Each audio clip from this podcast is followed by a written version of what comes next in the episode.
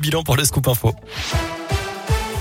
À la une, un arsenal de guerre découvert chez des militants d'ultra-droite dans la Loire. Des perquisitions ont été effectuées en début de semaine dans un commerce et au domicile de trois suspects au Bessa, à Saint-Genès-Malifaux et Saint-Étienne. Les forces de l'ordre ont mis la main sur un pistolet mitrailleur, un fusil d'assaut, deux fusils à pompe, trois grenades et plus de 2500 munitions. Trois personnes ont été interpellées. Une seule a été placée en détention provisoire. Elle rentrait sa voiture dans son garage lorsqu'un individu s'est engouffré à l'intérieur. Une dame de 89 ans était victime d'un violent carjacking mardi à Bourg-en-Bresse. Alors qu'elle s'accrochait à la portière de sa voiture, son agresseur a réussi à faire reculer le véhicule, traînant la victime sur plusieurs mètres. Une enquête a été ouverte. L'individu est activement recherché.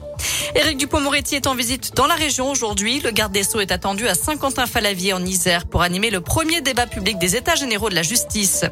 Des mesures contre les violences faites aux femmes en réponse au mauvais accueil dans les commissariats dénoncés par les victimes.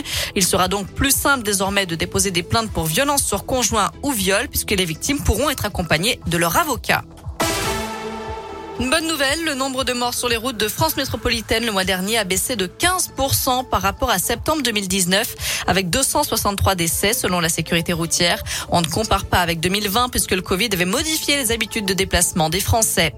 La suite de l'affaire de la sextape de Mathieu Valbuena au deuxième jour du procès. L'un des cinq prévenus a présenté ses excuses au footballeur, victime présumée d'une tentative de chantage. Je le regrette à mort, a-t-il déclaré face à Valbuena.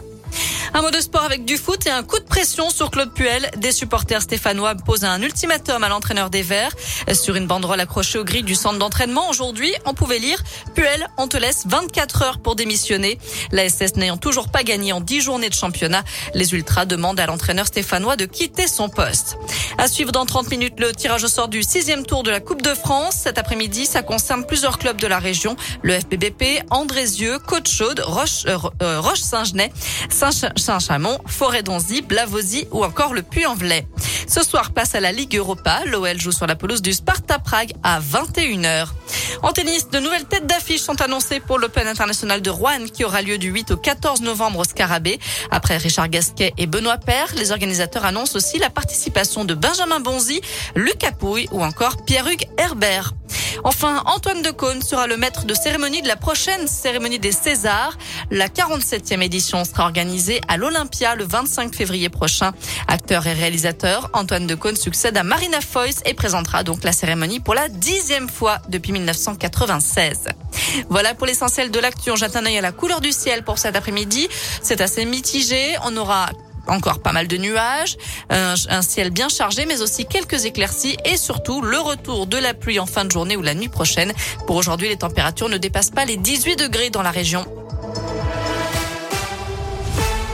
Merci.